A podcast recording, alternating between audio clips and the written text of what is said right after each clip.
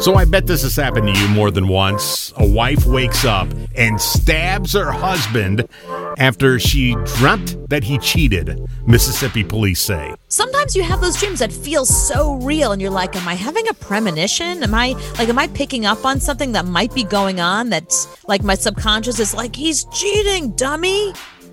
Now, okay, if you're married to a woman that thinks you're cheating all the time and and and uh, has dreams about it, that's I think typical. But if you're dating a woman that has those dreams and has a knife under her pillow, I think that's two strikes. I- right, right, exactly. it's a dream. Right. I've yeah. I've thought about this my whole life.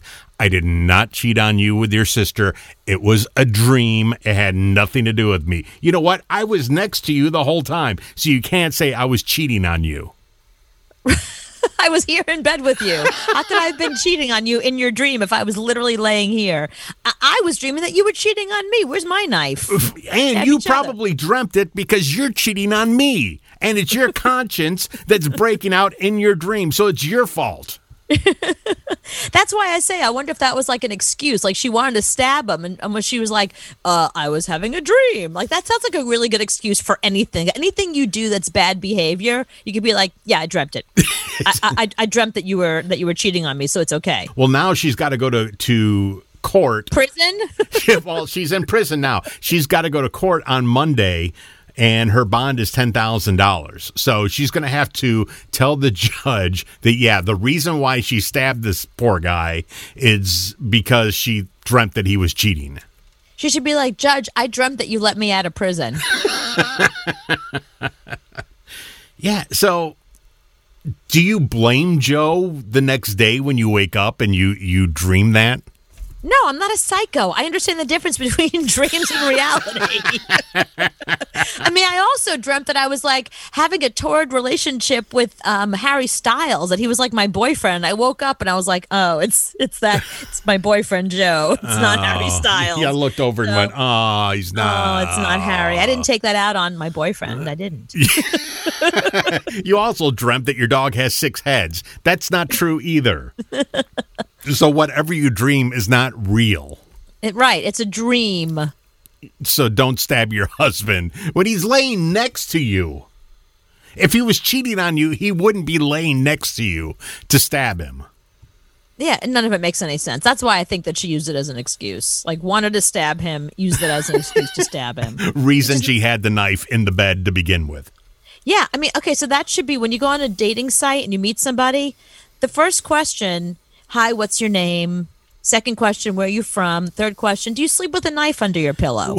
what kind of cutlery do you have in your house? Is it And where do you keep it?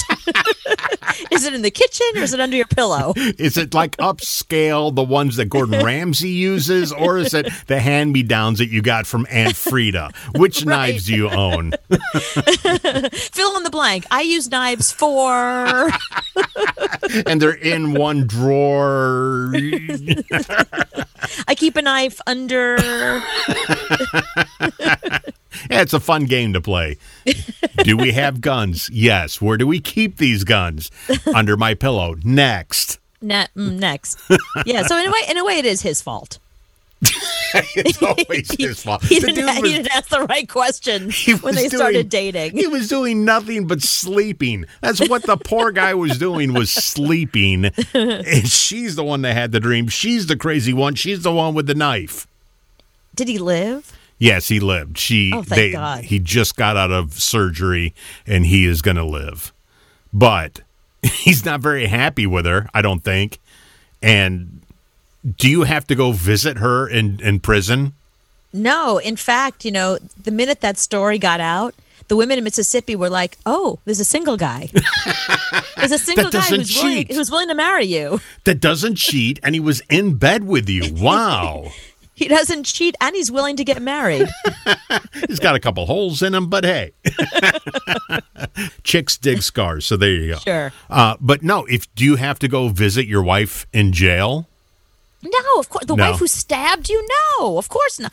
Because here's the thing: if you visit her in jail, that is going to water down your case because people are not going to be like, well, obviously you're not that oh. angry about it. I mean, if you're, you obviously forgive her if you went to visit her. No, of course you don't visit the person who stabbed you, the psycho who stabbed you for because of her dream.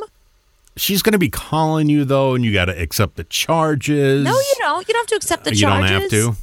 No, but if she gets out, she's going to stab you again. She's crazy. she's not getting out.